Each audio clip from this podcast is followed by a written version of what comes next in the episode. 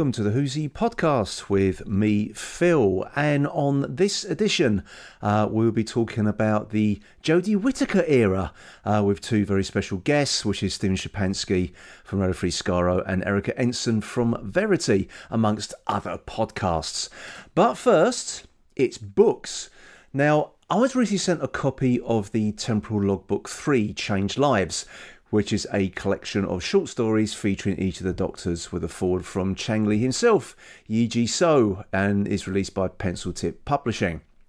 Now, those of you who listen to this podcast will know that I'm not really a fan of short stories. I've often thumbed my nose at the short trips range from Big Finish, mainly because I enjoy full-cast audios, but also that I don't feel that the constraint of the short story format really works. So when I was sent a copy of this book to review, I steeled myself to reading a format that I don't particularly enjoy. Oh, how wrong could I be? Um, the thread through each of these stories is how the Doctor changes the lives of those he or she meets. Um, sometimes it's for the better, sometimes, well, it's not. And I have to say, I found this approach for each of the stories to be really strong. For instance, the fifth Doctor story, These Unwelcome Guests, written by Luke Dyer, features the Doctor and Turlo tracking down Dodo some decades after the Doctor left her on Earth at the end of the War Machines. And without spoiling anything for you, it doesn't pull any punches when it comes to describing the, the mental state that Dodo was left in after being controlled by Wotan. And it also perfectly captures the essence of the fifth Doctor, and it gives him an interesting aspect to this Doctor's character that we haven't seen before once he realises what he's done. Uh, another standout for me was the eleventh Doctor story, The Last Tomb, written by Alison Winter.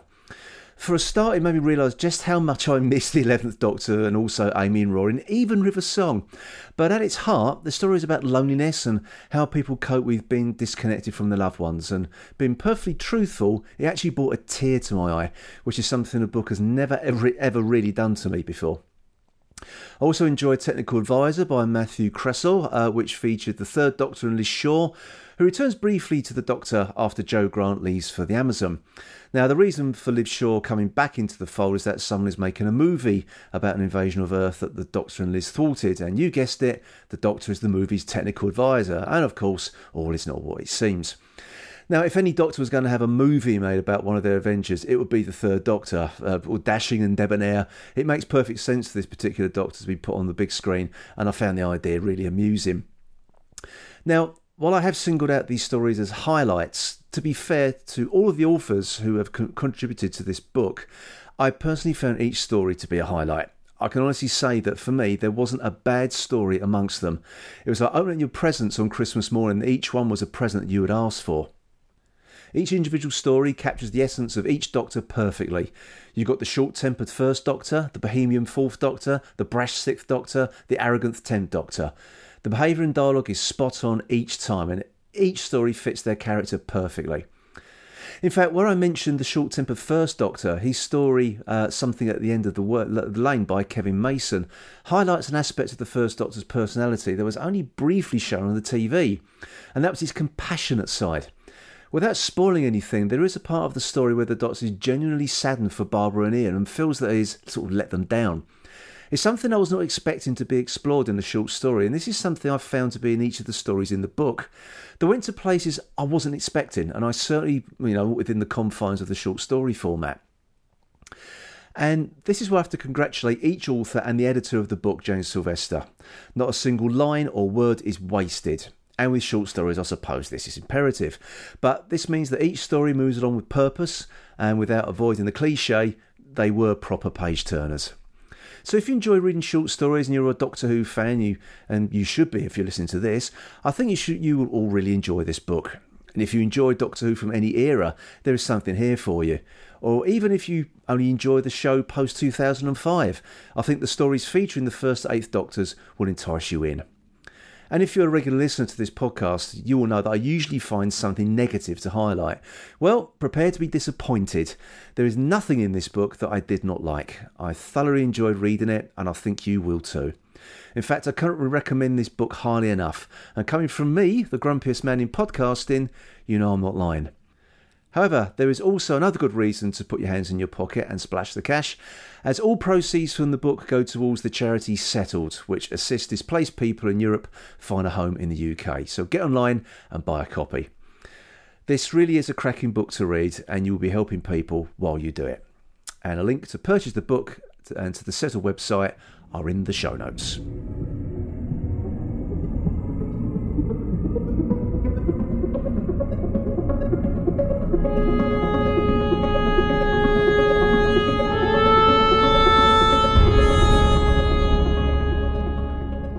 Okay, everybody, so now we're going to discuss the Jodie Whittaker era of Doctor Who. As we as we all know, Jodie has moved on to past as new, um, along with Chris Chibnall as well. And, um, well, obviously it's been a bit of a, uh, how can I put this, a bit of a, a, te- a tenuous time uh, in fandom um, with with with, uh, with Jodie's appointment as the Doctor. And why is that? Why, why was that so contentious for, for so many people?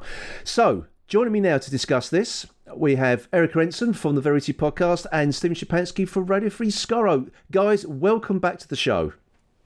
Thank you. Thank you so much. Thank you very much. Hello. Hello, hello. So it has been a while since um, since you've been on here. We were discussing that before we started recording. We have no idea when that was. We just left it as a long as a long time. Best not to think about it. Time means nothing to me. Well, um, now I think um, obviously we, I don't think we've spoken at all since um, Jodie Whittaker was announced as as the thirteenth Doctor, if if you mm-hmm. go in for the, the numbering and everything. Um, so obviously this was a big moment in in Doctor Who. Really, it was our first woman cast in the role. Um, and when you saw this, I mean, what was your initial reaction? What were your sort of I kind of put sort of hopes or for the show or sort of direction you thought that the show would go in? I think, Erica, I'll come to you first on on this. What, what, what were your your initial reaction, and what did you your you think direction the show was going to go?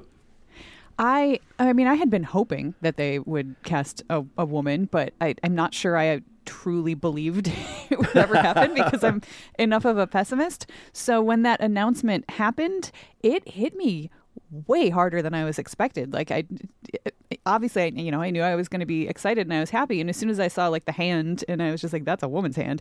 Mm. And it, I, I knew I was going to be happy, and I was, but I was also, I just felt like I'd been hit with a hit by a truck. Like the the emotional reaction to it was way stronger than I expected it to be. I completely broke down in just like racking sobs, and not of, you know, just like joyous sobs, but also just these, I think I was processing emotions that I didn't even realize I had been repressing. And, you know, that was, I think that was the moment where I, I think I had talked a good game previously about how important it is for uh, for people to see themselves reflected in the television media that they mm-hmm. that they enjoy. And that's there's a difference between knowing something and really knowing it and like feeling it and experiencing it. And I think having the experience of seeing myself reflected in the Doctor, this character that I had loved since I was four years old, was far more overwhelming um, than I had expected it to be. I was just a wreck for a while, but I mean in a good way, but also in a, like I was I was wrecked. So um, I think for the first little while, I didn't have any hopes or dreams or expectations. I was just I was just rocked back by the existence of it, and for a long time that was that was enough for me. Um, I, I think my biggest fear was that. that they'd screw it up and do a really bad job, because it's it's one of those things where when you have the first woman or the first person of color or the first anybody to to lead a franchise or to even just be featured on a television show or in a movie or something, it's it's one of those things where, oh gosh, we have to do the first. So now this person has to stand in for literally everybody else of, the, of that type of person. And it's just such a huge, such a huge weight. And I think, I think I had unrealistic expectations, not expectations, hopes, in that everything would be absolutely letter perfect from beginning to end and not give anybody any chance to complain about it or ensure that, you know, like this will never happen again because they did such a bad job. Um, so that was the fear side. I think the hope, the hope side was just, I was just really excited that I was going to get to see a woman in the role of the Doctor, and that honestly, in and out, like they could have screwed literally everything else up, and I probably still would have found a lot of joy in every single one of those episodes. Um, but I don't think they did. But uh, Stephen, what did? I'll turn it over to you now. I, I I think I mean I was looking forward to it. I was hoping that they would finally cast a woman in the role. Uh, I think that the public pressure had been building. I think Stephen Moffat had laid enough groundwork. Oh, yeah. Uh, Definitely, in the, yeah. in the in the episodes leading up, that I don't think Chibnall had any choice but to cast a woman. Uh, that was his. I mean, to to Chibnall's credit, that was his. It was his plan anyway. His plan the whole the whole time. Mm. It was it was powerful to see, um, women everywhere on their reaction videos and mm-hmm. and and uh, little girls saying. Like, yeah. I remember there's uh, a listener to Radio Free Skaro sent in a video of of his like four year old daughter. And, um, you know, because to her, woman is mummy. And she goes, she turns to the camera after she sees the Doctor Who's a mummy. And, and I just thought it was just so precious, you know, to see how, as you were saying, how many people now see that the Doctor is now representing them directly. They don't have to make the connection between I have to sort of cheer for this male figure and sort of mm-hmm. find... You yeah, know, like we're all good at that. We've been trained to do it since much. we were friggin' born, but it's nice to not have to. It's nice to not have to. And so I felt very, very happy for everyone who, you know, because I'm a white male. Everything is targeted towards me. I've never had that feeling. I've mm-hmm. never had that feeling of not being represented and then finally being represented. Mm-hmm. And seeing those reactions through other people's eyes was, was really heartwarming for me. Mm-hmm. Yeah, I think when... Um... When it was when she was announced um, during a break in Wimbledon, the Wimbledon men's final, yes. I think. Yep. I- ironically, the, uh, the Wimbledon men's final um, as well uh, to, to announce the, the, new, the new female doctor. Um, yeah, I think you, you could have heard a pin drop in in, mm-hmm. in our house. Actually, um, I mean, my, my wife Jo has got no real interest in Doctor Who um, at all, but I th- it's just one of those things. It, it's like. Um, How can I put it? It's almost sort of like, you know, a, a, a new monarch's being, being crowned in the yeah. U K. You know, we're getting a new doctor. It's, it's an exciting time. And, you know, and I think now to have the, um, to have a special like that, which they don't, you know, they didn't do for Shooty Gatwa, unfortunately. But, um, yeah, just to, you know, just to see that little promo video with the, the hood up and everything. Um, mm-hmm. and, and actually, it's interesting. You said, um, Erica, you saw a hand for That's a Woman. Mm-hmm. Um, I actually got it from The Walk. Ah, mm-hmm. I got it from The Walk. So I said it, they're trying too hard to look like a man. I said, I said that's a, I said, I said that's a woman. And Jo was no, no, it can't. And then she pulled her hood back, and there was mm-hmm. Jodie Whittaker. And yeah, and then Jo just went, "Oh, it's her. I like her." I thought, that's it. We've got another Doctor Who fan. So... yeah, so that that was it. So, um, but of course. Um, With all the, the euphoria and excitement and everything, that there's always the how can I put it, the, you know, the, the the downside to it. That the, you know the people who point blank refuse to accept her as the Doctor. Yep. Um, and I mean, what what's your what's your, your take on that? Because I just find it dis- disappointing personally, because it's a show you love, um, and. Obviously, there's been eras of Doctor I've not particularly enjoyed. I mean, I'm, I'm not a fan of the McCoy era, but. You give it time, and they'll you come back to it, and there's you know the next Doctor will, will hook you in again. Um, but then you have these people so you know so rigid um, in in their expectations for you know for, for the show, and mm-hmm. just saying, "I'm not going back, Doctor. I'm done with Doctor Who now. That's it. I'm done. Finished." Um, mm-hmm. Which it, it's just weird. So what what's your what's your take on that? I mean, what what's the what, did you have that similar kind of reaction in in North America? Was it a bit more sort of accepted and laid back? Uh, I don't think anything's accepted and laid back in Doctor Who fandom. Yeah. It was, I mean, it, it may have been a little bit more uh, intense and vocal in the U K, just because I think in the U K, Doctor Who fandom itself is more intense and vocal because it's mm. it's it's a little more baked into the society than it is in, in the States. Like there are and lots I, of yeah. fans on, in North America, but it's not. A part of society in the same way, because you're lucky to be able to find another Doctor Who fan. It, it doesn't show up in the tabloids either. Yeah, exactly. Which is, I no. think drives a lot of it in the U K. Yeah, yeah. I think I think the reaction to any new Doctor, it always says more about the people reacting than it does about the show itself. Uh-huh. Um, because with you know with every Doctor, there's always going to be somebody who's who's angry about it. Oh no, Peter Davison, he's that young kid from from All Creatures Great and yeah. Small. Like oh, or you know Matt Smith, he's only twenty-seven, twenty-six. I've never even what, seen him him in anything. What are we doing? He's not. The he's show's going to die after David Tennant was so popular. Christopher Eccleston. Yeah. What? How can he be the Doctor? He's wearing a leather jacket. Oh no, this is going to be a terrible yeah. reboot. Like, you know, there's always that reaction, but I do feel like it was on mega steroids uh, for mm. for Jodie Whittaker because, I mean. Th- well, Just like Doctor Who might be baked into U K society, sexism is baked into North American society yep. and probably U K society too. I think it's um, baked into every society, actually. Yeah, Erica. Basically, yeah. yep. Yeah. Pretty, pretty deeply. So, so yeah, much a much bigger hurdle to to get over for a lot of people, and I think.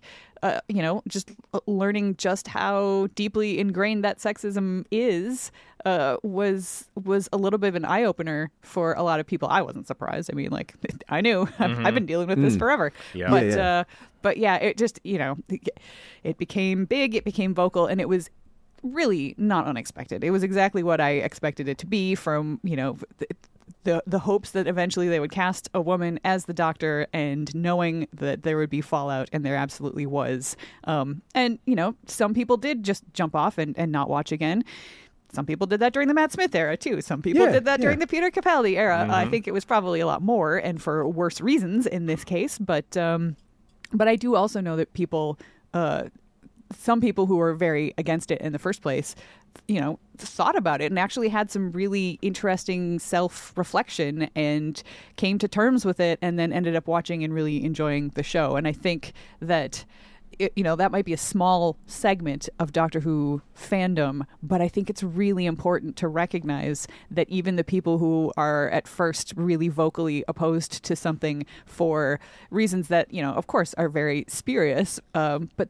You know, people can change. People can recognize that sort of thing. And, and if nothing else, this era of Doctor Who has, I think, really helped open the open the hearts and minds of some of Doctor Who fandom. And I think that's super important. Sorry to get all goofy, but... Yeah. Well, no, do, do you know what? I, I th- I've just remembered that because, again... Um...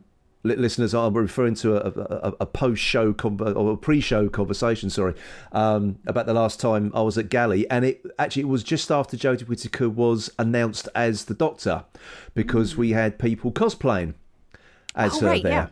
Yeah, yeah. Um, and there was that um, there was that fantastic photograph that um, that was taken there of that little girl dressed as. I mean, how how did she get that costume together so quickly, um which is absolutely amazing. Um but yeah, there's there's that photo of her running towards the camera with a big grin on her face. She's so happy. Mm-hmm. Um and that's one of my abiding memories of um of, of, of being there, actually, was was you know was um was that, and it, it seemed to be that everybody just sort of welcomed Jodie, particularly mm-hmm. at that con, with with open arms.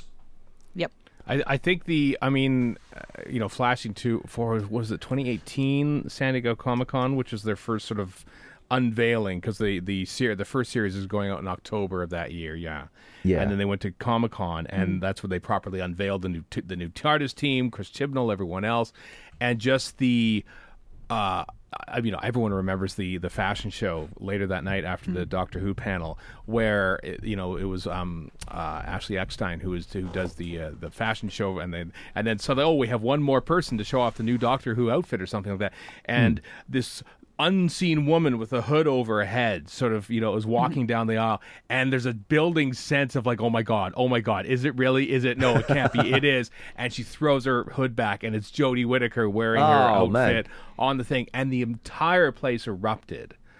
And I think there was such um a huge amount of love and support there, and kudos to like I don't know who was okay to B B C America or Hot Topic or something, but like the costume itself, mm-hmm. you could buy the whole costume. That's right, real fast. Off the rack. Mm-hmm. And so you didn't have oh. to like scour forums to see what, you know, tweed was being used for this and that. So I think it became an instant cosplay hit, knowing that anyone could sort of dress up as, you know, mm-hmm.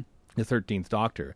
And yeah. so it was neat to see at conventions. You just see, you know, armies of thirteenth Doctors uh, in, in, in store-bought stuff, which is great. It's fine. It makes it accessible, you know. And I think yeah. there was a, I think that kind of helped build her image right out of the gate. Yeah, it's true. It's true. I think yeah, so. it did. It did. I, th- I think that was the same thing for um, Capaldi as well with with his Doctor and his costume, because it, you could just pick it off the shelf if you wanted to. You and you yeah, could you hunt could recreate around. It. Yeah, exactly. Yeah, um, which is what I loved, um, mm. and that was my first ever foray into cosplaying was was as Capaldi. So I remember, um, yeah. yeah, so it was um, which. Which is something you can't do with, say, like Peter Davison or Colin Baker. It's you've mm. it's tailor made. Very yeah, exactly, you know. Yeah. yeah. So, so I think just to open up for just for people just about uh, just sort of grab wherever they can from off the shelves to, to make the costume. I think it's a fantastic idea. Um, mm. It really is. But anyway, um, coming back to back to um, Jodie Whittaker. Um, I, I, I keep saying her full name because a lot I know um, a lot of people just keep referring to her as Jodie. All the time, and that and that was another thing, wasn't it? Really, it's, um, yeah. It, because how often do you refer to the seventh? Well, Sylvester is Sylvester one that you might actually say, but you don't say Tom, you don't say Peter, because it could be Nanny Peters. I know it's uh, yeah, yeah, Chris. Although, uh, actually, one of our one of our very good friends, uh, we got her started watching Doctor Who during, I think it was either during Matt Smith's era or she started with Matt Smith during Capaldi's era. I can't remember which it was. And yeah, yeah, she was not at all plugged into Doctor Who fandom, and she just called him Matt, Doctor Matt. Like that was just interesting. Was, and I, it it felt very weird to us as Doctor Who fans to be like, you don't refer to them by their first name, and yet. We, I found myself referring to Jodie Whittaker as Jodie, and that like really started to bother me that it was such a natural thing to do mm. because mm. she was a woman, where I didn't do that with any of the uh, with any of the other doctors. Yeah, well, exactly. yeah, yeah. Sorry, Stephen, go on. No, I, I mean you're right. It, it it is kind of you know it, it sets her apart as oh that's the woman doctor, so we'll call her by her first name. Mm-hmm. But also, you know, it's kind of this, and this sort of ties into maybe a, a complaint that I have about the era as a whole is that. They they tr- almost tried too hard to make her not a woman, you know? I think they made her like an asexual doctor more than a woman doctor. And so mm-hmm. I kind of like focusing on the fact that she's female because I mm. don't think the show did as much as they probably should. You know what I mean? No, so... that, do, do you know what? That was something I was going to I was going to sort of touch on a bit later, but now, now you've brought the subject up. I, I Segway, figured we were exactly. going to go chronological a little bit, but yeah. No, no. It's uh, no, I think the... Um, I find it sort of, I've tried to explain this before, and I think I'm very. I find it very difficult to, to articulate myself with this. But I think, um, I think to, I'd, I'd almost take it on an opposite view to Stephen because I, I think they, they should have made it more of the, um, the doctor who happens to be a woman, rather than it's a woman who is the doctor. Mm-hmm. If if if you if you see what I mean, because, um, I, I just didn't get the, especially in the, in the first. The first series, I didn't get the the feeling that she was allowed to be the doctor, if you see what I mean. There wasn't any sort of grandstanding um, scenes as such. It wasn't getting into any sort of like physical scrapes, and I mean that happened right. a bit a bit later on. But I think that I, I found the first series a little bit subdued with, to, mm-hmm. with, with that regards. Mm-hmm. I mean, what, what was your? I mean, when when we finally did see Jodie, um, I've done it now um, on screen. Um, what what what were your initial reactions? Was it an instant hit with you, or did it take a, a bit of a, a while to sort of? Because it was completely different. Everything was different, wasn't it? Mm-hmm. You know, it, it you know it was it wasn't just the lead actor. It was the music, yeah. um, the visuals, the, sort of the right cameras, visuals, everything, everything. Yeah. Exactly. Yeah, which. Um, Which I, I really love the music. I love the, the score throughout um, um, Jodie Whittaker's era. But, uh, but anyway, but what, what were your initial reactions to it? I, you know, I thought, and, and don't get me wrong, I love all of the doctors of, of modern Doctor Who, but I, I, I honestly. Well, until Peter Capaldi came along, he was he was definitely different. I found them too samey. Uh, mm. When David Tennant regenerated into Matt Smith, it took me a few episodes to be like, okay, where's the difference? Yeah. Like these, are the, like enthusiastic it, youngster yeah. is like yeah. the uh-huh. default. Yeah, yeah, yeah. and and I feel like when you go back to the, like the classic series, which I am wont to do, um, there's a lot more. Th- there's a lot of difference. Like when you think of it as like a bumpy road, like there's more ups and downs in terms of difference of.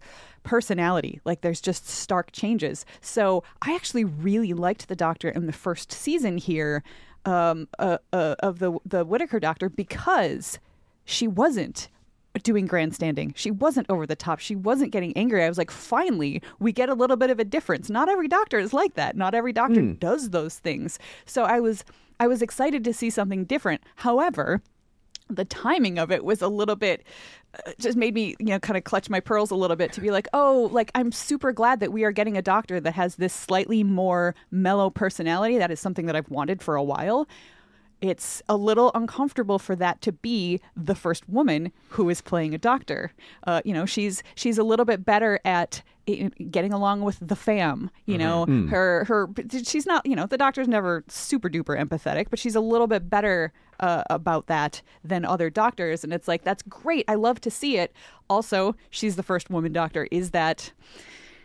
Is that a good choice to sort of lean into the stereotypical idea of, of femininity? Is it is it a misstep because this is the first woman and we're going too far in that direction? There are just I, I don't think I've landed on any uh, idea as to whether I'm super happy or super sad about it, because it is what it is. And, you know, I had to take it as it mm. was. But mm. I, I definitely found myself watching way more closely than I probably would have otherwise, because, yes, she's the first woman as the Doctor. And I do know what you mean, Stephen. They they did not, I mean, ex- with the exception of the Witchfinders, like mm. that's basically the only episode. Written by a woman, yeah. Yeah. And that's mm. the only episode. episode in that whole series that ever really lands on, oh, you are presenting as female, therefore you cannot do the things that you are expecting to be able to do. Mm-hmm. Whereas, I mean, that could have been a very interesting thing to just tackle from beginning to end, but I think they wanted to play it a little more safe and just be like, no, no, no, this is just more Doctor Who. And you are just getting to see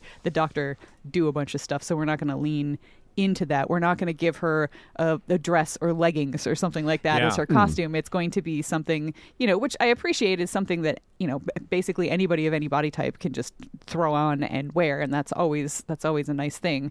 But there are so many choices and so such deep thought that had to go into this. And not everybody's going to agree with all of those choices. And I was so nervous about it that it was just one of the most stressful seasons of Doctor Who, I think, ever, because I was like, oh, what are they going to do? When it comes to Jodie, however, and here I'm doing it again. Yep. um, I I feel like she she nailed the character of the Doctor from the beginning. Like as as soon as I saw her land on the train, the woman who fell to earth, I was just the way that she was was acting and interacting with people and responding and talking to herself and talking fast and then talking slow. And I was just like, okay, this is a version of the Doctor one hundred percent. I see it mm-hmm. right away. And I enjoyed watching her do her doctor-y stuff. And I was actually pleased that we didn't have to, like, I know everybody was like, oh, when's she going to get her big speech? When does she get to be properly angry? I was like, I don't need to see her angry. That's not something that I'm looking for right. as a viewer. Yeah. I know a lot of people are, and she eventually kind of got that. But off the Off the beginning, I was I was pretty pleased with the the characterization, but I was worried about it at the same time, if that makes sense. I know what you mean. You're waiting for the first thing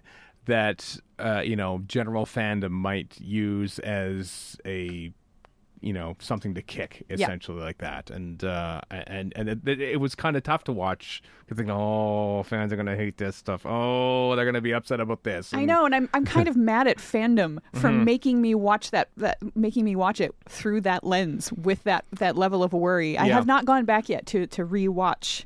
Uh, you know, I've seen most of the episodes multiple times just because I would try to do that before I podcasted about them. But I haven't gone back and sat down and rewatched starting from, from that season. And I know one of my Verity co-hosts, uh, I think Tansy, has, has started to do that. And she said that she is finding it a completely different experience than watching it for the first time, because she has shed that baggage. And she is actually enjoying it way more now and, and, and recognizing a lot of doctor-y touches and a lot of things that she just hadn't noticed because she was so tense watching it before. And it's it's she's like, it's it's way better than I thought it was going to be. It's it's much better than I remembered. So I'm looking forward to to going back and relaxing and watching and being able to enjoy without the tension. It is a tough uh here's here's a Doctor Who podcaster complaining how tough it is to watch Doctor Who. But you know, when when you're in the business, so to speak, of watching something to review something on mm-hmm. a podcast, you you view it differently. Yeah. And mm, and also, I mean, honestly, the the be, speak personally, uh on Radio Free Skaro, we've always uh, uh dropped our episodes on Sundays. Mm-hmm. And Doctor Who being on Sundays Oof. now yep. uh, made mm. for a, a stressful uh, series of Sundays, especially that first season. I think I was like busy working or something on like five of those ten Sundays. And so like just working to cram and to watch a thing and watch it, okay, and then we review it. And then you move on, and it's the next mm-hmm. week, and you don't really go back. And and mm. it's it's. I would always try to cram in two watches. The first one, I said, this is for me. I'm watching this one as a fan. But oftentimes, it was just like sometimes it's difficult to do that. Uh, and you're right. I I look forward to going back uh, for a lot of of Modern Who, which I haven't really gone back to watch, but especially the Jodie Whittaker era. Like, you know, there are there are elements of, of later seasons that I'm going, I don't remember anything that ha- that happened in that episode of like Doctor Who Flux. Like I'm thinking, what the fuck? What happened on that episode? I literally have no idea. Mm-hmm. And I, I, you're right. I, I think when when you w- look back and, and see the, you know, just from the outside world, just isolated from from eternity, so to speak. I think I, I think that first season, um, which might have seemed safe. To me, it felt safe the first time. Yes, it did, and yes. maybe it still will feel safe. But it, it almost feels like they.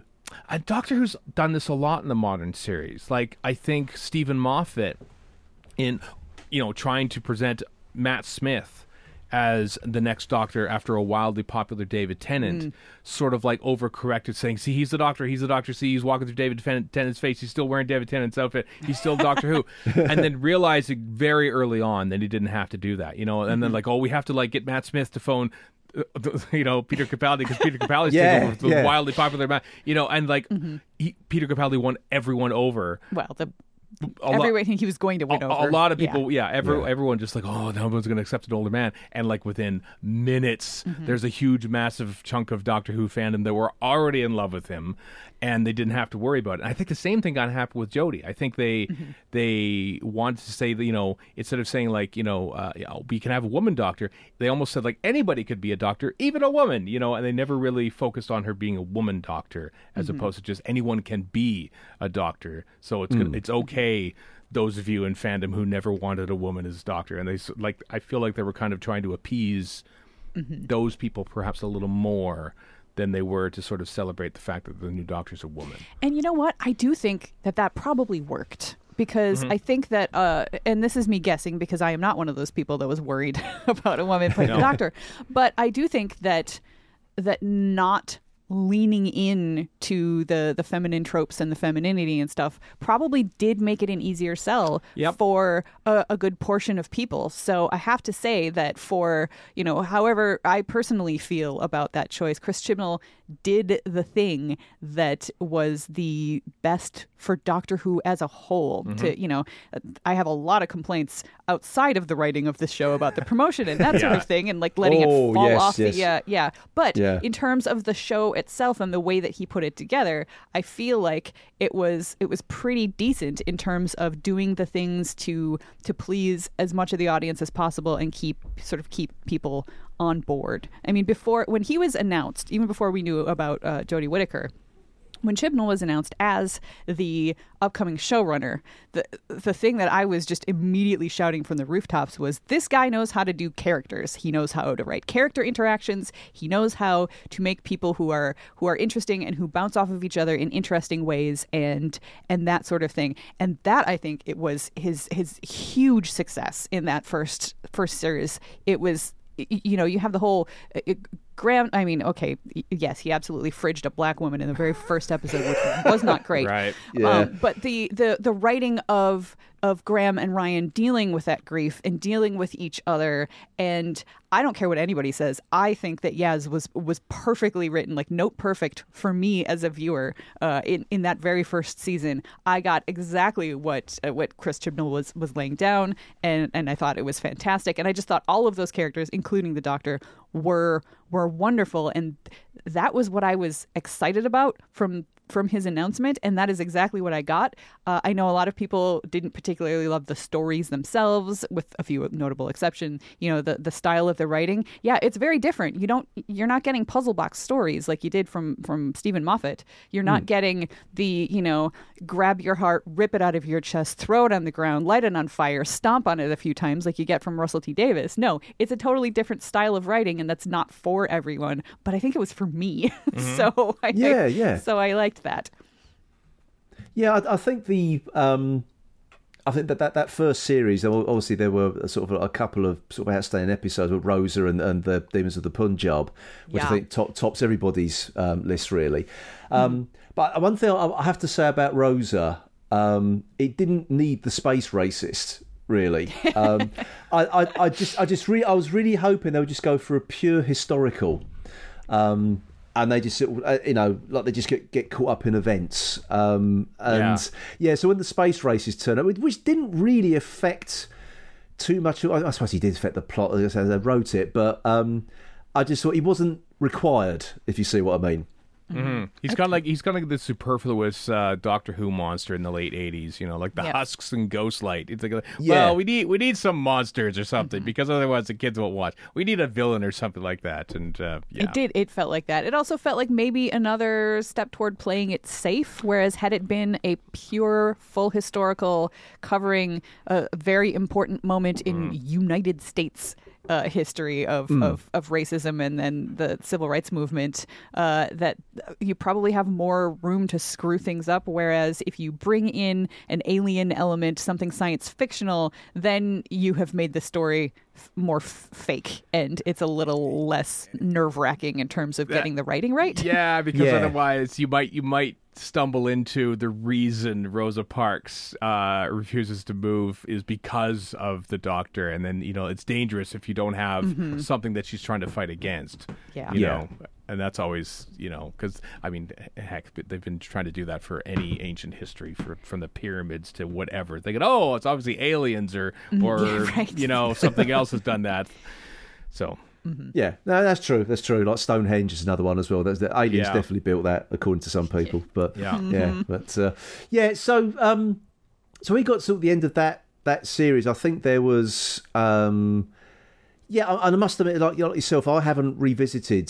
Um, actually, I don't revisit a lot of modern Who, if, if I'm if I'm being perfectly yeah, um, perfectly honest. Yeah, so it's always always you know go back to the classic era, if you want to call it that. But um, but I think when it comes to series two, um obviously we had Resolution um in between, which I thought gave mm. us some um a murdering Dalek. It was nice to see him being a genuine threat again. Yeah, yeah. Actually, I, I really did enjoy that as a um, as a story. Um, but then obviously we, we get to um sort of Spyfall, um, and I, I do. It's I, I don't know what it is for me personally. I think they just sort of upped their game a little bit. Um, I mean, I love the, mm-hmm. the bit in the casino with the Jodie Whittaker going snap when they're playing poker, or wherever it was, or the roulette wheel. I thought that was mm. that was um, that was, I loved that moment, um, and the Master as well, um, which was I must admit I didn't see coming, um, and I think, well, did you think it was a, a good idea to bring back the Master quite so quickly, um, as well, and make him a, a, a man again? You know, I would have said no. Yeah. But then, then you look at Sasha Dhawan and you go, oh, no, we do. We need him as fast as yes. possible. Yes. And we need him doing as much as he He's can. So good. Yeah. He is so good. It's it's almost upsetting that I liked him so much as O. Yes. In the episode. And I was just yeah. really looking forward to having Sasha Dhawan as this as this sort of, you know, disgraced uh, secret agent. And thinking, oh, he's going to be in front of the Doctor. And then uh, suddenly he's the Master. Thinking, no. Uh-huh. I like O as well. I think... I mean, I, I do feel like just I haven't really even, you know, looked back at the, you know, just the, the titles of the stories and the, and the seasons. And I'm now, you know, scrolling between uh, this, the the first season of The Whittaker Doctor and feeling like, oh, yeah, that was it. That, it feels cozy to me. And mm. I like that. I like cozy Doctor Who, and and I really just in, enjoyed it. There were definitely, you know, standout moments, et cetera, et cetera. I mean, honestly, I'm going to tell you, my favorite episode was the Syringa Conundrum in that first season, and I know I'm probably alone, but I don't care. I loved it. Um, so yeah, so that that type of Doctor Who is like I just I really enjoy it. And then I'm just you know skimming through the titles of of uh, the second season, and yeah, it definitely does feel bigger, mm-hmm. more yeah. eventful, which is, you know, that's great too. That's it, that's it's good to have all types in Doctor Who, and and I do think that uh, bringing the Master back fairly quickly was probably a smart move when it comes to, once again, thinking about, you know, the the thousand mile view, the big picture. What does Chris Chibnall need to do to make sure that fans stay interested? That, you know, yeah, obviously he wasn't really going to promote the show, but the pro- the show can kind of promote itself when you have the Master coming back, a character like that, uh, and then played by, um, yeah, it's back to a man, but it is it is a man of color. Mm-hmm. So which yeah. and, and especially in, in the U K, like uh, the uh, the population um, the dynamics, I think, make it really important for, for someone of his uh, his ancestry to be on the show as a major and main character. So I think it was I think it ended up being a smart choice. Had you asked me like beforehand, I'd be like, no, no, no, don't don't do that. Mm-hmm. And and then yeah. he did, and it worked. Oh yeah, big time. I just felt Lenny Henry was a little bit wasted though, because I mean I, I don't know. Yeah. Yeah, because he's a massive star here, and I, I grew up watching Lenny Henry um, on on telly. Um, I think he, he did when I was a kid. He did the um, it was on T V on Saturday mornings. A program called Tiz Was, um, and he was a hero to so many so many kids. Um, and he, he did the pantomime um, at the Lewisham Theatre, and I remember, I remember somebody told me he was at the Catford shopping precinct. Um, and Lenny Henry was running round the Catford shopping precinct handing out donuts to people. So, wow. And it, what, what a guy! Wow, yeah, what a and guy. He just wanders. He just wanders off off screen basically uh-huh. at the end of Spyfall Protect. We just we just thought, oh, he's going to be back, probably season mm-hmm. finale or like the some Christmas special later on, but. Never no. did. And I, and that's, I feel like I am looking forward someday to mm. the, the, the writer's tale of this era, whether it's from Chris Chibnall's perspective or somebody else's, or if we get five of them from different perspectives, I'm in. Um, but I would I would be interested to know, like it because it did feel like that character was going to come back. Yeah. And I know that because of COVID and all of the chaos and, and stuff that happened, oh, yeah. maybe there were plans for that and they had to simply be dropped because of, of stuff that happened, uh, you know, behind the scenes mm. and And in, in the B B C and, and just whatever, uh, because mm. I did have that feeling. But it is kind of nice knowing that he's still out there. Like that character could, like R T D could bring him back. Right. And, you know, yeah. I wouldn't put it past him. Like that's that's definitely a possibility because, I mean, yeah, Lenny Henry is not as well known on this side of the pond, but because... you know, we are such big Doctor Who fans. Mm-hmm. We watch a lot of British stuff, and we know who he is. I mean, we just watched uh, Neil Gaiman's Neverwhere the other day. We watched the whole series, and that was co-created by Lenny Henry. So, yes, like, just watched right. him in yeah. Rings of Power. Lenny Henry's in that. Yeah. Yep. So. Mm-hmm. Yep. Yeah. So he's he's he's growing in popularity on this side of the pond. So I feel like, especially with the Rings of Power, like that's he, a huge show. Yeah. Maybe that will, you know, shove shove him in front of R T D's face a little bit stronger. Maybe I don't know. It will right. do. Yeah. So I think the um, and obviously I think what my favourite episode from that um, from that series uh, was the Haunting the Villa Diodati, which I Me thought too. was yeah. absolutely fantastic. I really did, um, and it and it wasn't until afterwards I was I was reviewing it for the for the podcast. It, it just dawned on me that the um, the Cyberman in that, the lone Cyberman, was basically a Frankenstein Cyberman. Um, he was made out of different parts of. of sort of different eras of Cybermen. And it only sort of dawned on me whilst I was whilst I was reviewing it. I didn't actually see it um, when, when I was watching it. And and it's such an original idea um, because, well, yeah, they basically are Frankenstein's monsters, aren't they? Mm-hmm. Mm. Yeah. er- Erica went, mm, she, for some reason, you weren't as big a fan of that one as... It was, uh, it was fine. It just, yeah. like, again, Doctor Who is not always for me. It should not always be for me. Uh, that... episode was for so many of my friends. That is a, a constant favorite, right. but that's, I mean, probably my favorite was either like the very first episode of Spyfall mm. and not the second one. Because um, you love Beginnings for one. I but, do, uh, yeah, yeah, I do love Beginnings. Yeah, yeah. Uh, or like, and, and I'm taking Fugitive of the Jadoon out of the running because that was just epic on so many levels. Mm-hmm. Like that, that it, it almost doesn't count. It's it's like a special stuck tucked in the middle of a season. Right. Uh, yeah. But I think mine was like Nikola Tesla's Night of Terror. Like also I just good. That's, also good. That's yeah. that's the kind of story that, that I like, just running around. We got to there was a shot of Canada. I mean Niagara Falls, yeah. Mm-hmm. Canada in the background, yeah. yeah. I, I, my favorites are almost always going to be like the, the just the the random ones that are tucked in that just feel cozy to me. That's what yeah. I like. No, I, I think the um, obviously we, we can't discuss um, series two um, of of the Whittaker era without mentioning the Timeless Child, can we? So and now now this re now if if casting a woman in the role of the Doctor um, didn't tear fandom apart as it is, um, this I think finished it off. To be honest, yeah. Um, I mean, what what was your um, what what was what was your sort of take on this when you first saw the? A, a we had Jo Martin um, as this other Doctor, which we sort of led to believe was was pre-Hartnell, and then we got this division. Um, plot strand started as well, um, and then the Doctor isn't even from Gallifrey. Um, yeah, so I mean that that's um, that's that really has sort of set the cat amongst the pigeons, um, to, to coin a, a, a cliched phrase there. But um, yeah, what what was your initial reaction when, when all this came about, or did you, or were, were you like me thinking oh, the fans are going to love this?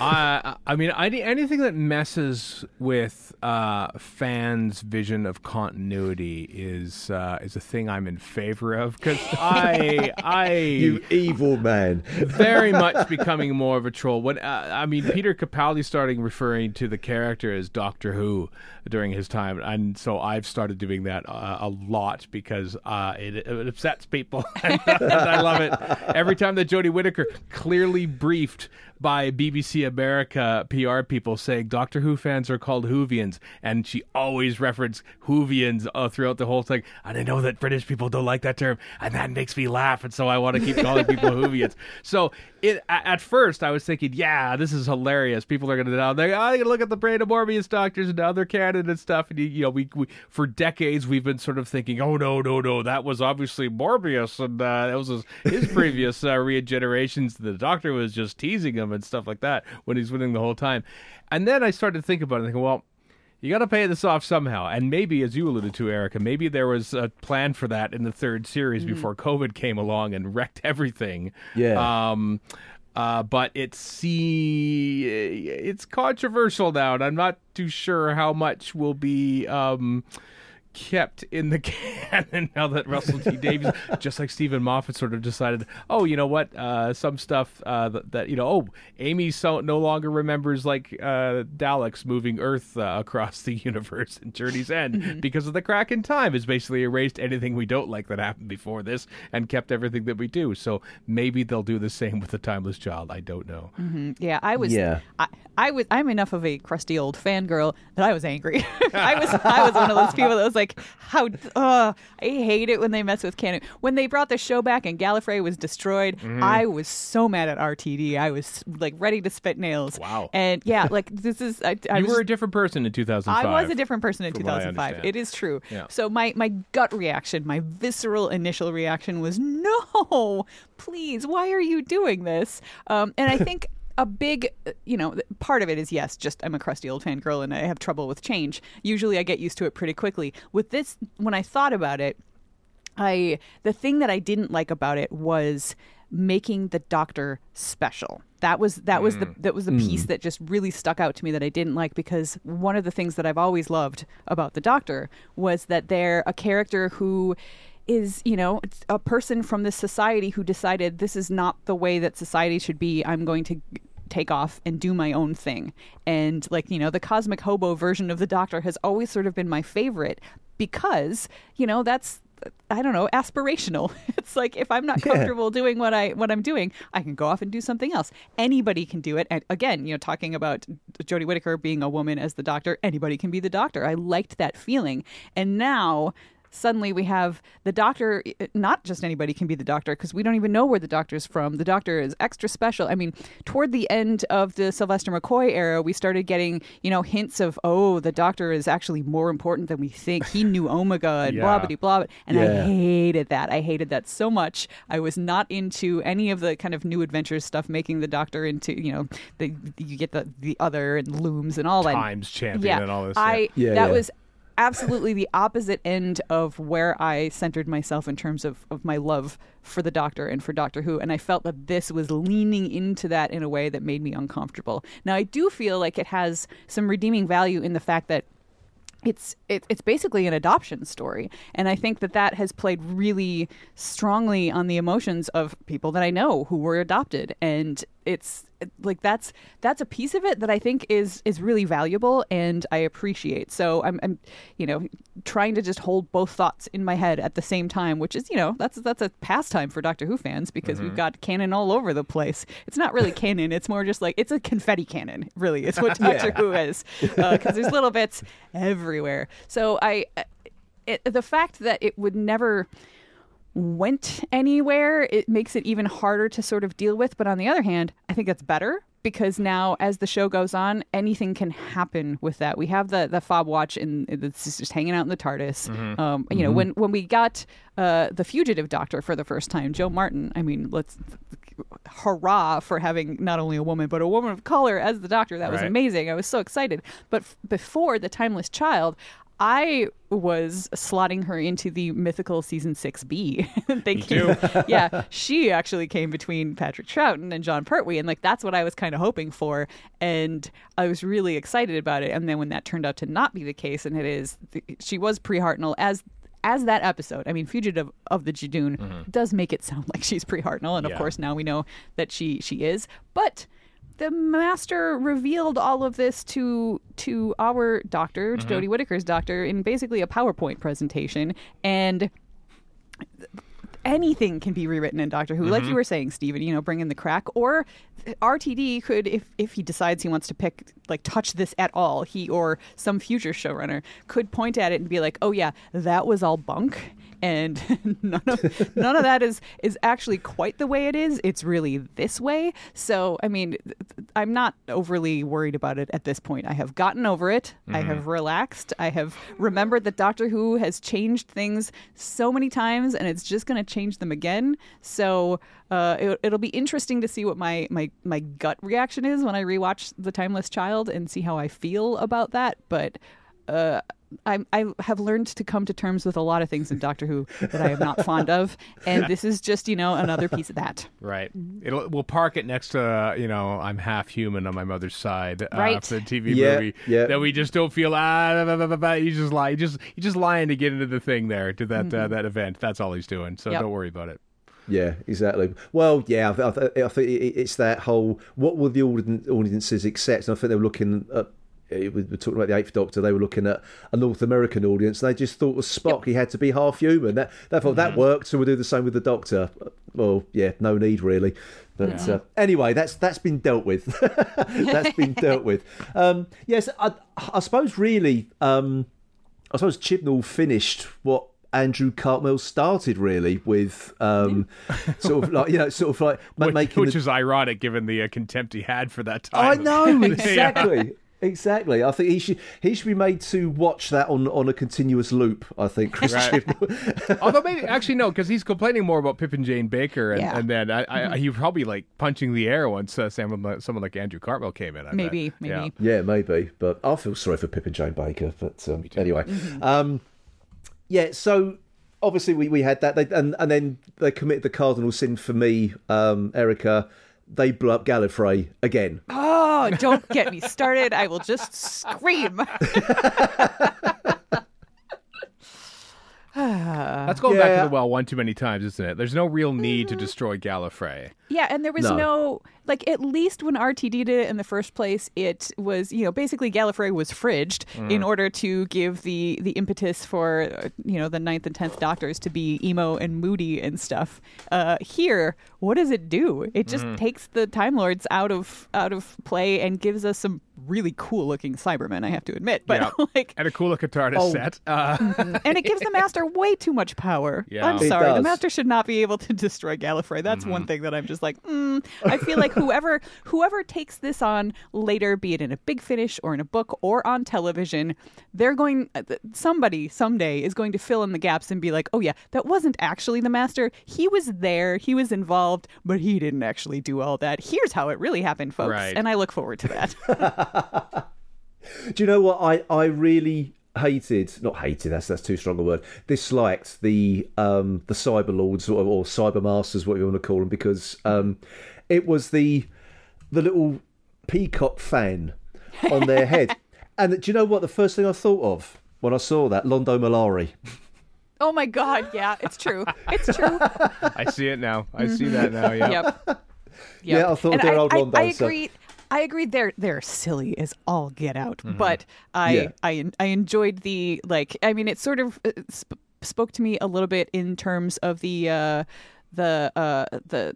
Um, T V movie Master, you know, I always dress for the occasion. We just like yeah. it was, yeah. I, I, I always dress my Cybermen for the occasion. Yeah, I I bought that. Yeah, yep. yeah, Yeah, well, we'll, we'll come on to that because I, I I think a lot of people didn't. Um, well, I think a lot of people enjoyed The Power of the Doctor, um, but we'll, we'll, we'll talk about that when we mm-hmm. get, get to it. So obviously we've we've we've oh, we know we have another little New Year's Day special, which which again didn't really. Oh, I don't know about you guys, but um, we never used to have specials at Christmas for Doctor Who, um, and when it became a thing, it's something that we look forward to. Um, mm-hmm. I mean, everybody would stop what they were doing. And certainly in my house, I don't think because they didn't have a choice really, because Doctor Who was on, so we were going to watch it, whatever was going on on Christmas Day. Um, but when it moved to New Year's Day, it didn't, for me, didn't have quite the same impact. Um, mm-hmm. I, I don't know. I don't know about you, about, about yourselves with regards I, I, to that with the I, New Year's Day special. I miss the uh, the complete upending of Christmas Day and trying to cram in a watch of the, of the Christmas special before running off to a Christmas dinner somewhere. Yeah. Uh, I kind of miss that panic chaos. Uh, and chaos yeah, yeah. and stuff. And it wasn't there this year. Like, oh, there's nothing. And then like New Year's Day, like, you know, uh, like stuff. New Year's Day isn't as much of a uh, a day off. Because there'd be like hockey games and stuff on New Year's Day and everything else. So, like, I think I had to work a game on New Year's mm-hmm. Day uh, mm. when Revolution of the Daleks came out. And I'm thinking, I have to, I have to work on New Year's Day, and there's a Doctor Who episode here. This is dumb. And so, yeah, I, I missed I missed the Christmas specials. I don't mm-hmm. think I uh, I realized how much I missed them until they were taken away from us. Yeah, same. I mean, uh, Christmas specials are certainly not a thing for any television show on this side of the pond. No. So it took mm. a while as a Doctor Who fan from North America to even really understand what it was. It's like, oh, we're getting a special episode of this just for Christmas. That's that's cute. That's interesting. And then to learn that that's just sort of a, a thing uh, in, in, in U K television, like, oh, this is this is this is kind of cute. But I, at the time, I was not a big fan of the Christmas episodes because I was just like, oh, here we go. We got to have something that's light and frothy because right. everybody just wants to sit down and drink with their families and watch Doctor Who. And there's going to be yeah. some Christmas trees or some Santa or something. And then when they took them away, I realized, oh, wait, maybe I actually had that had grown on me enough that the the, the again, coziness of of those to- sorts of stories. Like I, once they they shifted at, I was excited at the news that they were going to shift to be a New Year's yeah. special. I was like mm. punching the air like, yes, I don't have to do, you know, five different things all on Christmas Day to try to fit everything in, you know, pod- Stephen's right. Podcasting and watching Doctor Who and having, you know, multiple family dinners in different cities. And yeah. it just like it was, it was a lot of chaos. But and you I was, felt alive, didn't you? Didn't you feel alive? Yes. But yeah, then the first year where it was on New Year's Day, I was just like, "Huh, this is you know, it's still fun, and it's still a special episode. It still felt kind of one-offy, so you could just sort of dive in, but it didn't mm. have the." I don't know, the, the coziness. I did appreciate, you know, sort of taking out the Christian iconography that we get in a lot of Christmas specials. Like that was that was something I never particularly needed. But then I found out that I sort of missed the commercially Christmas bits of it in a way. Like killer Santas and everything yeah. else. And snow yeah. and yeah. Mm-hmm. So it wasn't, it, it didn't hit me in the heart in the same way. And it didn't feel...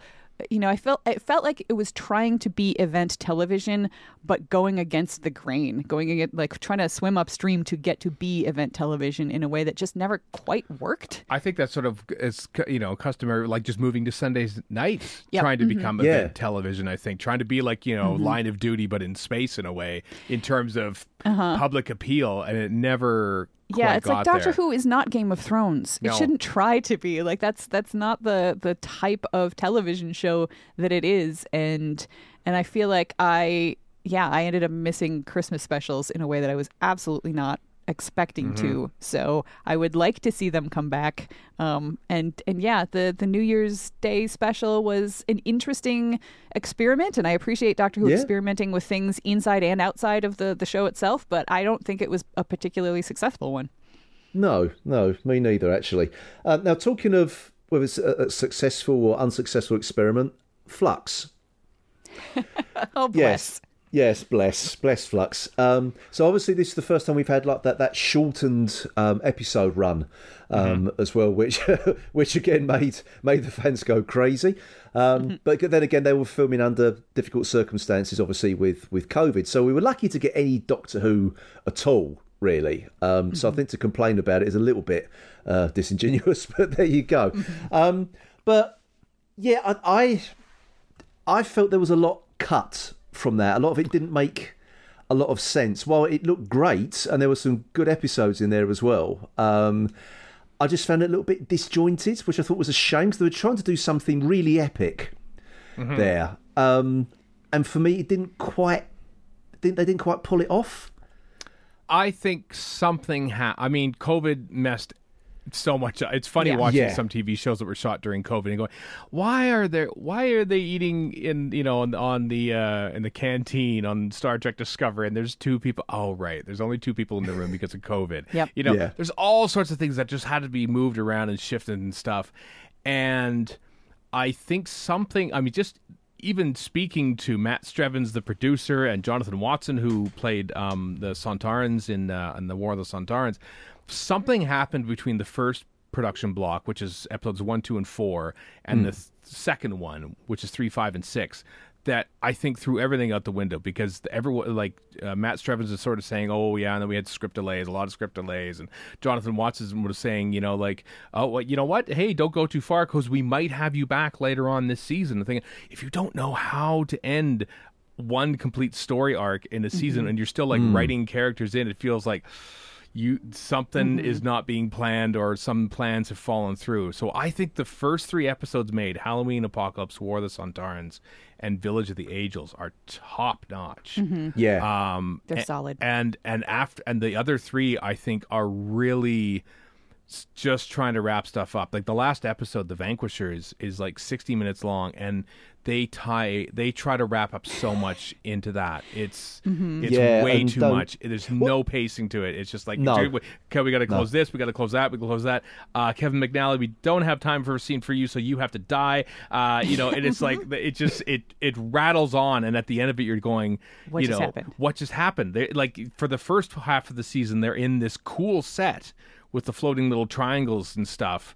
And mm. then the the last scene, the climactic scene, is quite clearly shot outside on a corner with a staircase uh, mm-hmm. of a museum or something, because the set's gone or something, and they need to shoot outside because of COVID, and they had to sort of like really C G up that, that whole area of mm-hmm. the final con- uh, confrontation between the Doctor and, and uh, the two sparkly people.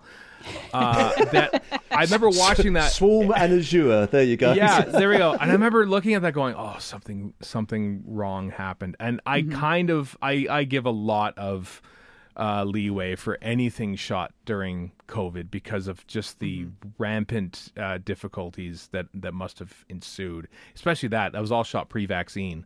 Um, mm-hmm. I think, for the most part. And so, like, just having to avoid everything and just being super extra careful. But, yeah, I think something really happened in the, in the mm-hmm. making of that that just kind of didn't end nearly as well as it began. Yeah. And, like, you know, I've heard people say, and this is, it's valid to say, like, well, I, you know, this is what ended up on our screens. So that's what I'm going to judge. I'm right. going to judge the thing that I had to watch. And that's fine. But that's like, I'm a Doctor Who podcaster. Yeah. I don't do that. um, I I also have to think, you know, and, and with any piece of, of media, like I'm also taking into account the situation that, that produced it. Like that's mm-hmm. just the way that my brain works as as a critic of media these days. Yep. So so yeah, I definitely view Flux through a different lens than than th- much of the rest of the, the show. Like just like, you know, I view the like the Amos Lloyd era through a different lens because it was freaking yeah. chaos. Right. This is also freaking chaos of a different flavor, and it is interesting to me as a a viewer to see what ended up on the screen as a result of all of this this chaos, and like how well did they pull it together? Was it possible for them to do better? I'm sure had other choices been made. Yeah, but that's that's not what we got. Nope. Um, so so yeah, actually, I hadn't even thought about it like that. First production block versus the second production block. When you when you actually, Stephen, stated out the, these are the episodes before and mm-hmm. these are the episodes after. It's like, oh, that does that does make sense, because I do remember being at the most recent Gallifrey One in the audience when you were uh, in, interviewing um, Jonathan uh, Watson, Jonathan Watson, and yeah, and how he said that. that he, you know, was doing the, the beginning of it, and they liked him so much they decided to then bring him back later. And I remember my jaw dropping into my lap at mm-hmm. that point in the seat, because I was thinking about it like, wait a minute, You mean the scripts for later Flux were not nailed down when they were shooting the beginning of Flux? Yeah. That is that that ain't good. so No, no, it's I know. not. And, and and they rejected I I remember because uh, the passenger, remember the passenger mm-hmm. guy yep. and he had this mask on which you could freely and easily get from Amazon. I know because I bought that exact mask. Exact yes, mask. And I posted a photo of myself wearing it at Gal for One. I wear a screen accurate representation of the passenger. And the person who played the passenger uh, on screen mm-hmm. actually tweeted back at me saying, yeah, we had that because they rejected the original costume design literally the day before they were going to shoot it. Wow. So uh, Ray Holman had to essentially order something off of Amazon that yep. would get there the next day and make it a costume. Mm-hmm. This is the kind of chaos that was going on That's in that second half. That's incredible. Yeah. Yep. You, you really yeah. don't expect that from a, from a modern twenty-first century T V production, do you? Well, you don't expect to see it. I imagine it probably no. happens a lot more than we expect. But uh, the fact that you could sort of like see the lines, like I think uh, um, in The Mandalorian, the, the Mon Calamari, the, the Admiral Akbar people yep. wore a, a an Amazon sweater. Which Stephen also ordered. A cable-knit Amazon sweater, which you can get on, on Amazon. It's a nice sweater. It's a nice yeah, sweater. It's but... like I am cosplaying as a fisherman from Mon Calamari. Exactly. So I think it has happens a lot more than we think, but uh, but yeah, I think I think Flux uh, exposed the uh, the lines a little more. Yeah, and I mean the timing of it was just like it being not just whatever other production delays were happening, but mm-hmm. also COVID on top of it. Because I feel like maybe COVID isn't all of it. Maybe there were some other other things happening. Because it's like it really felt like un, unfinished, untied up. Like yeah. there was this great, and I feel like you know they had an idea for a multi-part story. I don't remember exactly how many episodes they were originally sort of thinking of, of aiming for, and then having to cut it down. And mm-hmm. I mean, in the end, it sort of felt like, oh, as you were saying, Phil, like it just disjointed. Like this is, here's the outline for what we wanted to do for the second, for the back half of Flux. Yeah. We're giving yeah. you the outline. We You can't have the full the full book. You mm-hmm. just you just get the, the outline, and some of the, the pieces of the outline got erased. Sorry. like that's that's just what it felt like. Yeah, Again, th- I look forward to the tell-all. I want to know yeah, what, exactly. what went wrong. Because I'm, I'm not entirely certain, um, and I think it's been discussed in plenty of other places, and I'm still not certain um, whether the universe was restored or it's still three quarters missing at the end of that. I don't think, I, I don't I think don't anybody knows. Anybody knows, even Chibnall. Even Chibnall probably doesn't even know. Yep. Which, and in a way, I kind of love that. Mm-hmm. Um, like, okay, so if you are going to have to end up the, the your run of the show with so much chaos that you're not even able to to to. to tie this up, I'm kind of happier with it left open than him closing that off really quickly with like a tossed off line, because now this actually opens the door for whoever, you know, R T D or anybody else to insert their own version of what happened to like, because I'm p- pretty sure that the universe is going to come back in one way or another, because mm-hmm. this is Doctor Who and the Doctor needs to be able to travel all over the place. And if Chris Chibnall had added a scene that somehow put a pin in that, um, it might have been a really awkwardly placed pin that just keeps poking and it hurts. Uh, so instead, to to leave it unpinned, unbuttoned, and open, mm-hmm. then somebody can come along and, you know, to really torture this metaphor, sew on some very beautiful buttons that are, you know, made of like, you know, mother of pearl, and like, you know, button it up very beautifully and elegantly and nicely in a way that, you know, Doctor Who writers have been taking bits and pieces from previous eras of the show and running with them. This is a huge gaping hole that could absolutely uh, be fascinating. I mean, who knows? Maybe a future incarnation of the Doctor actually traveled back to this time, and it was, you know, the, the eighteenth Doctor that right. actually got the universe back for us, and we just haven't seen those adventures yet. You know? Or maybe it was the tenth Doctor, and that's why he's the fourteenth Doctor. Maybe. And we find it out in the first five minutes of the first David Tennant special. Yeah. yeah. And any of that, I think, oh, my head is hurts. More interesting. yeah. As a Doctor Who fan, any of that is better than just, you know, tossing off a line or having one scene mm-hmm. to, to try to close off something that's that huge and that vast. Um, I, I actually salute Chris Chibnall for, for not closing that one off, because it's too much. Uh, yeah, I think people do like everything wrapped up in a little bow at the end of each yep. series. That no, no, there's no questions left unanswered. It's yeah, it's got to be as you say, buttoned completely down with mother of pearl buttons. So which, which we're not going to get. Yeah. We're not going to get it. Nope.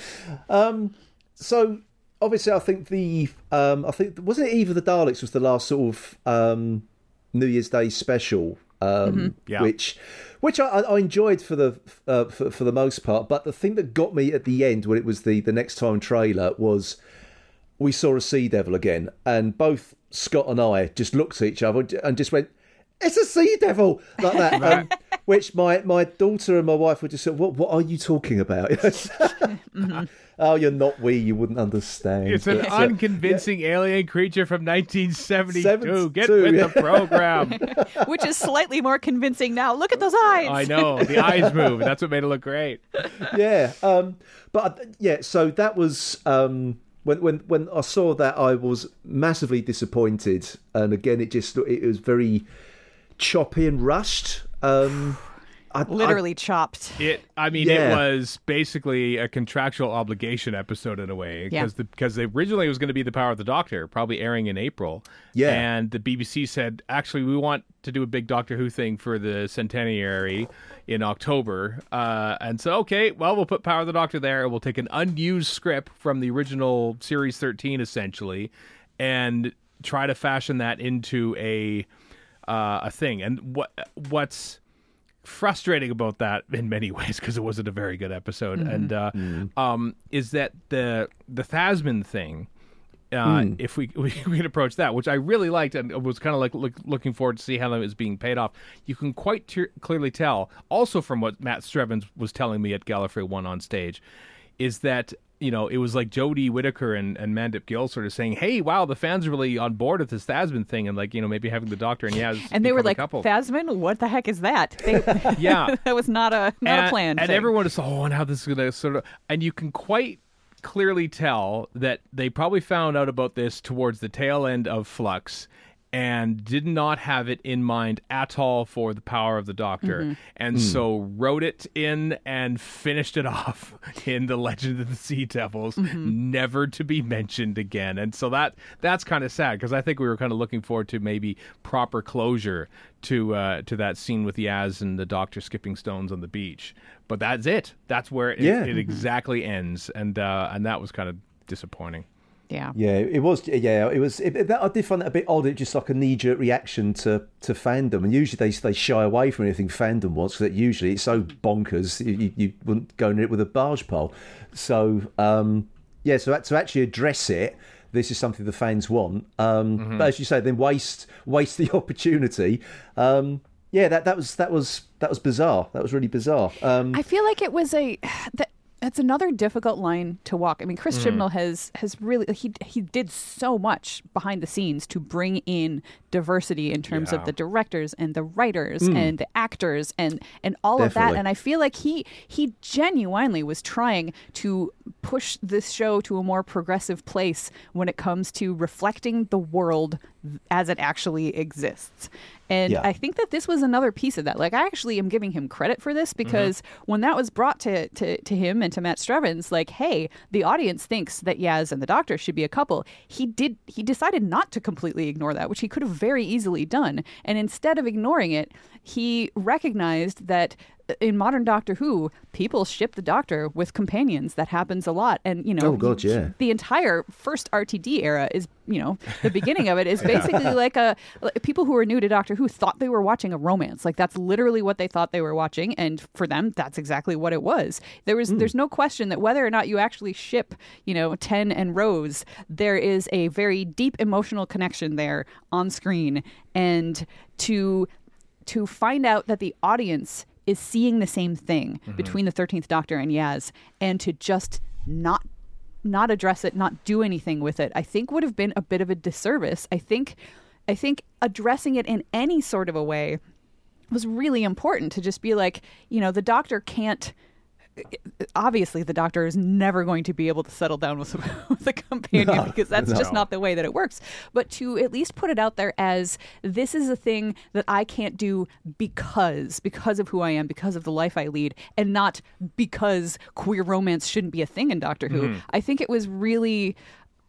you know, it maybe didn't go, okay, it definitely didn't go as far as a lot of people wanted it to, but the fact that it was even taken seriously by the show just, I think, to me, means a lot. That, that that's, that's a thing that the show was willing to put out there and say, you know, yes, I'm having feelings for you. Yes, maybe I'm also having feelings back, but it's not going to work great. And, you know, as we get on to the way it was sort of, you know, handled and, and finished off at the Power of the Doctor, for me, mm-hmm. I thought mm-hmm. it was great. I thought it was, a, I thought it...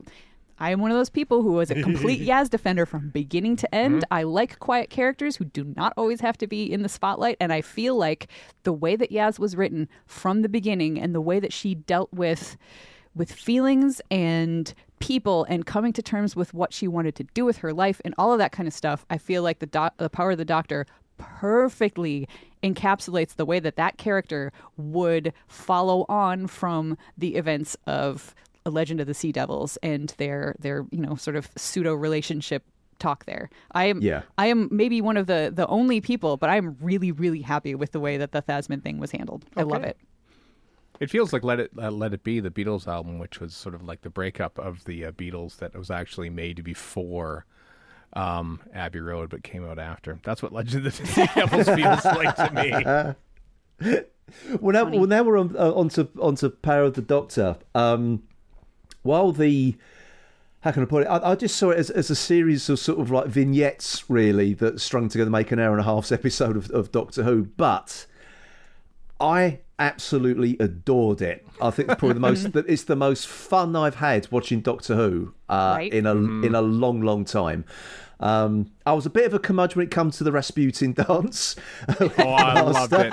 But I loved I have, it. I have softened to that since then. But um, yeah, there, I mean, there was so much to um, to, to enjoy in that. There, there really was. Um, and the, the biggest, I think, surprise was seeing some older doctors in there as well, and also interacting with their their companions of the time. Mm-hmm. As well, which I must admit, um, almost sort of brought, brought a tear to my eye. Really, I'm getting misty just yeah. thinking about it right now. There was yeah. some great stuff yeah. in there. I mean, did we did we love it because of the eighties hat tips, or did we love it because of the closure of the Jodie Whittaker era? Yes, I think the answer yeah, to both. Is, yeah. is, it was is both. Yeah, yeah. Mm-hmm. yeah. totally both. I mean, Before before we dive too much into the plot there, I I just want to finish off my thoughts about the Yaz and the Doctor mm-hmm. in that. I feel like in that scene where they first meet um, Tegan and Ace mm-hmm. and Yaz finds out, you know, yeah, we were you several decades ago. Like that moment right there is, I think, a perfect follow-on from the conversation that they had had in uh, Legend of the Sea Devils. Like, you mm-hmm. know, Yaz is wrestling with these feelings. You know, the Doctor's not sure what to do with it. And then Yaz finally, it's like a, you know, blast of cold water in the face. Like, oh, this This is actually a real thing that the Doctor lives for thousands of years. Yeah. And and this is, this is you know, there have been other people before me. And, like, you can just see her. Oh, my gosh. She's just, Amanda Gill is such a great actor. Mm-hmm. And the way that she starts to emotionally sort of close off even more than she sort of already is. And then every scene where you get little bits and pieces throughout that episode, it progresses a little bit farther and a little bit farther so that at the end, people were like, let them kiss. And I was like, no, Yaz wouldn't do that. Yaz is, she is such a... Like, she is a person who, who kind of deep down knows what she wants, and she's not sure if she wants to go for it. And she's just, I, I love her character so much mm. that at the end, as she's realizing this is a thing that's not going to happen. The Doctor is not even going to be this Doctor anymore uh, very soon. Uh, I need to go move on with my life. Like, she's she started mm. to move on with her life, I think, in that very first scene with Tegan and Ace. And... And it's basically just that the re- the decision is being reinforced again and again till we get to the end. And she had they have that quiet moment with the ice cream on top of of the TARDIS, mm-hmm. and it's just I mean to me it's the perfect the perfect goodbye, and it is a perfect follow on to everything that Yaz has been and done previous to that. She's just such a together character in a way that we don't always get in companions. Sometimes they're they're kind of a mess, and I feel like Yaz is not messy, and I love that about her. And she has her own demon, like in uh, in the fl- in Flux, where like we learn that she ran away from home yep. and like you know mm-hmm. has suicidal yeah. thoughts and everything, and she's she's overcome that to become the person, the person that, that she, she is. is. Yeah, right. So she's a, she thinks about herself and her actions and her life in a way that not not everybody does, and mm-hmm. it, it very much resonates with me. So I just I thought that that was was perfect. So even even without all of the other stuff in that story that I really really liked, mm-hmm. uh, that that piece of it was was just great as far as I was concerned. Yeah, I mean, I, I didn't care at all. Um... The, the fact that it was just so full of nostalgia, and mm-hmm. and you had that little scene with Yaz and the Doctor. Yeah, all that, yeah, you say you all that nostalgia way through it. Then you had this little quiet little scene, them both sitting on the roof of the TARDIS having an ice cream. Um, I just thought it was it was a nice, a nice little scene between the pair of them, um, mm-hmm. and it and it did, as you say, it, it just drew a, a line under um, under what, what was what was going on between the Doctor and Yaz there, and. Mm-hmm. Yeah, I, I think it worked really well. You you don't have to have the you know the the, the swelling strings or, or, or you know of an orchestra yeah. you know to, to to to sell a scene. It was it was a very quiet scene, um, which I, which and, I really enjoyed. I did too, and, and I know that some people like saw behind the scenes photo of uh, what they thought was the Doctor and Yaz like having a nice hug on that there in mm-hmm. the front of the green screen and stuff like that. Though we could have had this and there's this. That is Jodie Whittaker and Mandip Gill having a hug. Yes, in, in between shots. Yeah, that is yeah. not a shot from the episode. That was cut. No, please, please draw the line between characters on a show and actors who are friends who are playing characters on the show. Because yep. we saw the latter, folks, not the former. Yep.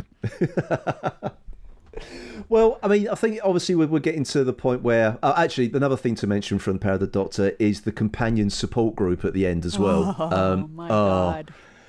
Oh, William Russell, come on. My, my word. Uh, there were a lot of tears in this house Holy when we uh, when we saw that scene there. Just seeing, like, everyone, like, uh, I, I I saw William Russell first in, in wide shots. I was like, oh, my God, yep. is that William Russell? Yep. Um, yeah. You know, almost sixty years in between appearances on Doctor Who, which is astounding.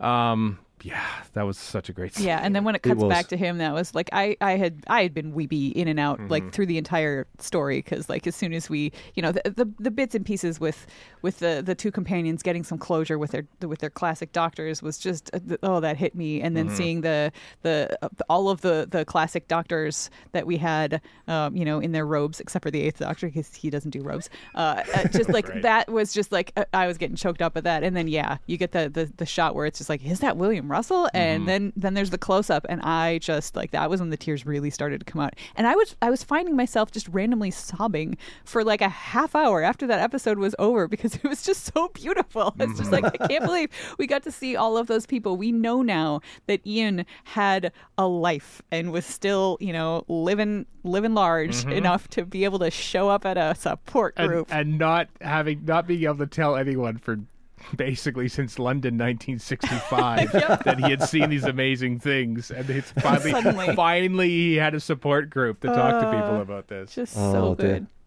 I'd even seen Bonnie Langford there as well, which I thought was was I, lovely. Yeah, like, how, did, how did you get back? We don't care. We it's don't, fine. Care. don't care. Chris drops Who her cares? off at some point. It's yep. fine. It's Love fine. It.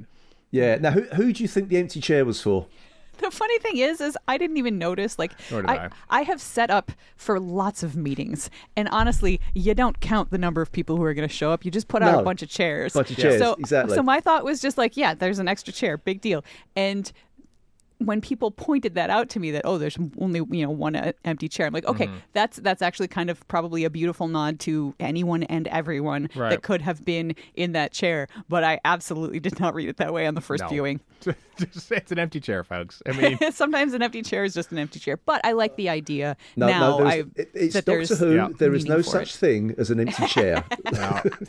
There is. You're right. On on that chair was the frog uh, from the end.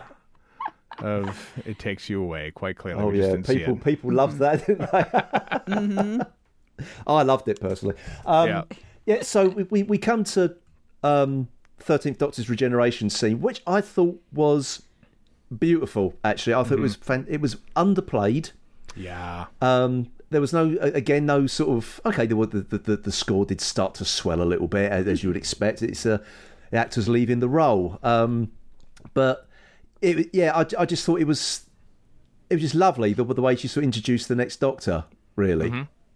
And she I just thought blow it was... up the TARDIS there or anything like oh, that. Oh no, exactly. You know? There's no need to do that every time, is mm. there? It's just it was just a, such a nice. It, I just thought it was a, a, a lovely regeneration, um, which looked gorgeous as well. Um, mm. But apparently it's the my... I was going to say Durdle Door weren't very happy about that, were they? So they didn't B B C didn't make it clear. That's that right. They were, they were shooting b- background plates for the regeneration. Yeah, oh, yeah.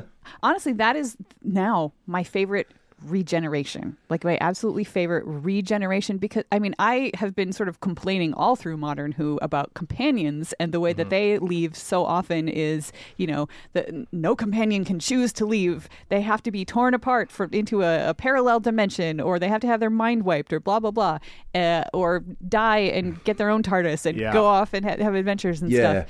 Whereas I I, I've always liked the idea that sometimes people just choose to leave for good reasons. And I that was one of the things I loved about The Power of the Doctor, is that we actually get a companion choosing to leave for good reasons at the beginning of the episode. Yeah. Like, that was yes. amazing. So the yeah. fact so the fact that the Doctor here has so much agency over her own regeneration meant a lot to me. It was sort of like a an echo of of my com- you know the fixing of my complaint about the companions. Mm-hmm. But but with the Doctor, she you know she knows mm. she's going to regenerate, and she chooses to do it elsewhere. Like, she takes it outside the TARDIS, she takes it someplace beautiful. She she specifically tells Yaz that, you know, this is a thing that I need to do alone. Mm-hmm. And and I I just the the fact that she had so much agency and control over the way that that happened, I thought was beautiful. And the fact that it was not a big bombastic speech like we've gotten from the last couple of Doctors yeah. before yeah, they regenerated. Exactly, yeah. That it was just something that was so much more, so much more thirteenth Doctor-y. It was, yes. it was a little bit quiet. It was a little bit, a little bit sad, but also joyful and hopeful and beautiful, and just, it just made me happy. It, it and not regenerations don't always make me happy, um, but this one really did, because she just yeah. she got she got to choose. Mm-hmm. She got to, yes. a, a woman deserves to choose. Yeah, and she joins one last sunrise, and it's just a yep. lovely metaphor, yeah. you know. Mm-hmm. Yeah, exactly, exactly. But I mean, obviously, um, I, th- I think it was a fitting end to, to her tenure um, mm-hmm. as the Doctor. I think it was um, okay. It was the Power of the Doctor was a double-edged sword. It, it had it two things to do. It was a celebration, yeah. um, of one hundred years of the B B C, and it was also, you know, saying goodbye uh, to the lead actor as well. So I, yeah, okay. The plot didn't make a lot of sense. It was very convoluted. It was just a big nostalgia fest. I didn't care. I was just having a good Same. time. Yeah. And I think that's what um, I think. I, I think that's a, that's a good way to sort of end end your tenure. I think just having a good time, really, and mm. the audience was having a good time as well. Because I mean, some of the um, some of the, as you say, the Doctor generations of big big speeches, or they've been really put through the ringer. Um, you know, before they regenerate, that, you know, the Doctor has to suffer all the time. Um, mm-hmm. This one, it, it, it didn't really happen that way to a certain degree. Yeah. She, I mean, she went out saving lives, really, which was mm-hmm. which is what the Doctor's all about. Um, mm-hmm. So I think if anyone thinks this isn't my Doctor, well, yeah, it is, and always has been, to be to be honest. Yeah, mm-hmm. yeah. So, but as this is the Who's He, Who's He podcast, I can't finish um, a show on on being all positive. Um, I, um, I do have to say the one thing I, I disliked uh, uh, all the way through was the console room. The TARDIS console. Oh, really? I, I detested it. Oh, wow. I didn't detest it, but I gotta say it certainly ain't my favorite. No, no. no. I think what what is the crystal theme? What what is that about? Um, and the console it, was too low. It, every time Jodie Whittaker went to the console, she was always bending over double to flick any switches. It just it, oh dear. And she's no. not tall. No, she's not no, tall either. Exactly. And apparently, and like that, the the the first season, what like mm-hmm. they had to regrade every single shot because the color of the crystal was wrong. Was on camera. wrong when it, on camera, oh, so they wow. had to completely. So they yeah. So to it was, me, it, it felt like a huge mismatch. Like mi- mismatch. Yeah. You have the Doctor, who is this character who is a little more, I don't want to say down to earth, but she's she's a little bit better at relating to, to people, and she gets together her fam and blah. And then we have this console room that's this giant, cavernous, mm-hmm. epic, dramatic. I'm like, that's not this Doctor. I just never understood it. Um, yeah. it's, you know, it is cool looking. Like, that's the kind of thing that I would like to wander through in a museum. But would I want to live there? Hell no. No. And we no, never saw any, a... anything of it past that console room, which is kind yep. of rare for Modern Who. Yeah. Yeah. Yeah. Mm-hmm. I, I just found it headache inducing, actually. So. no.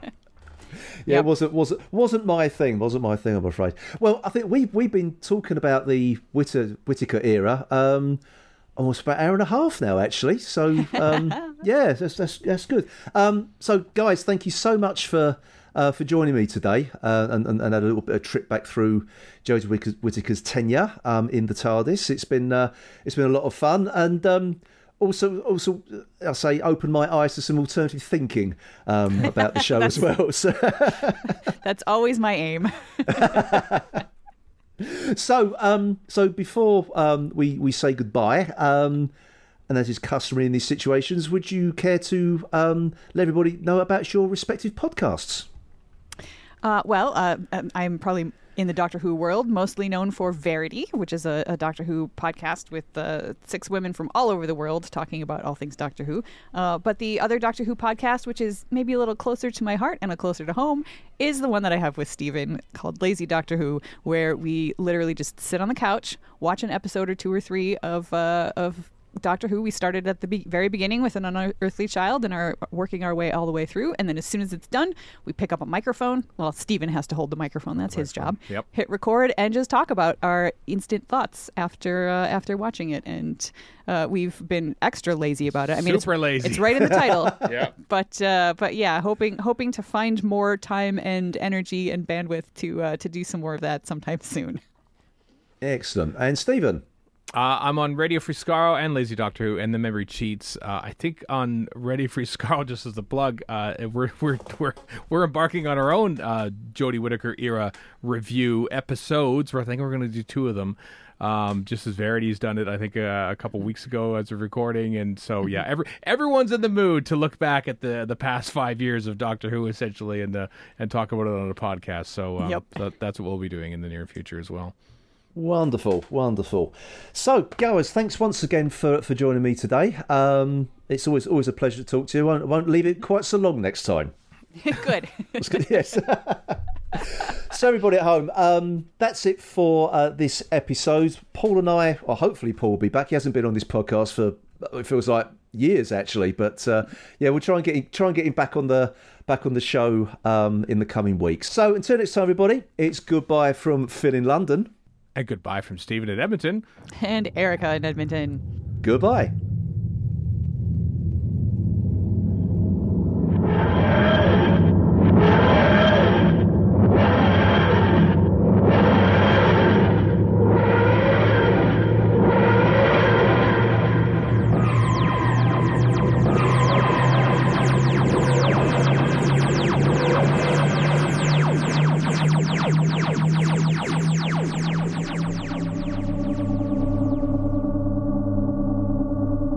Thank you for listening. If you don't want to miss a show, please don't forget to subscribe to us on Apple Podcasts, and if you get time, please also give us a review. You can also listen to our podcast via our website, which you can find at w w w dot whos dash he dash podcast dot co dot u k, and you can also listen to us on Spotify, Google Podcasts, Amazon Music, Player F M and TuneIn. If you'd like to leave us some feedback about the show, please visit us on our Twitter account, which is who's underscore he underscore podcast, and can also find us on Facebook, just looking up the Who's He Podcast Facebook group.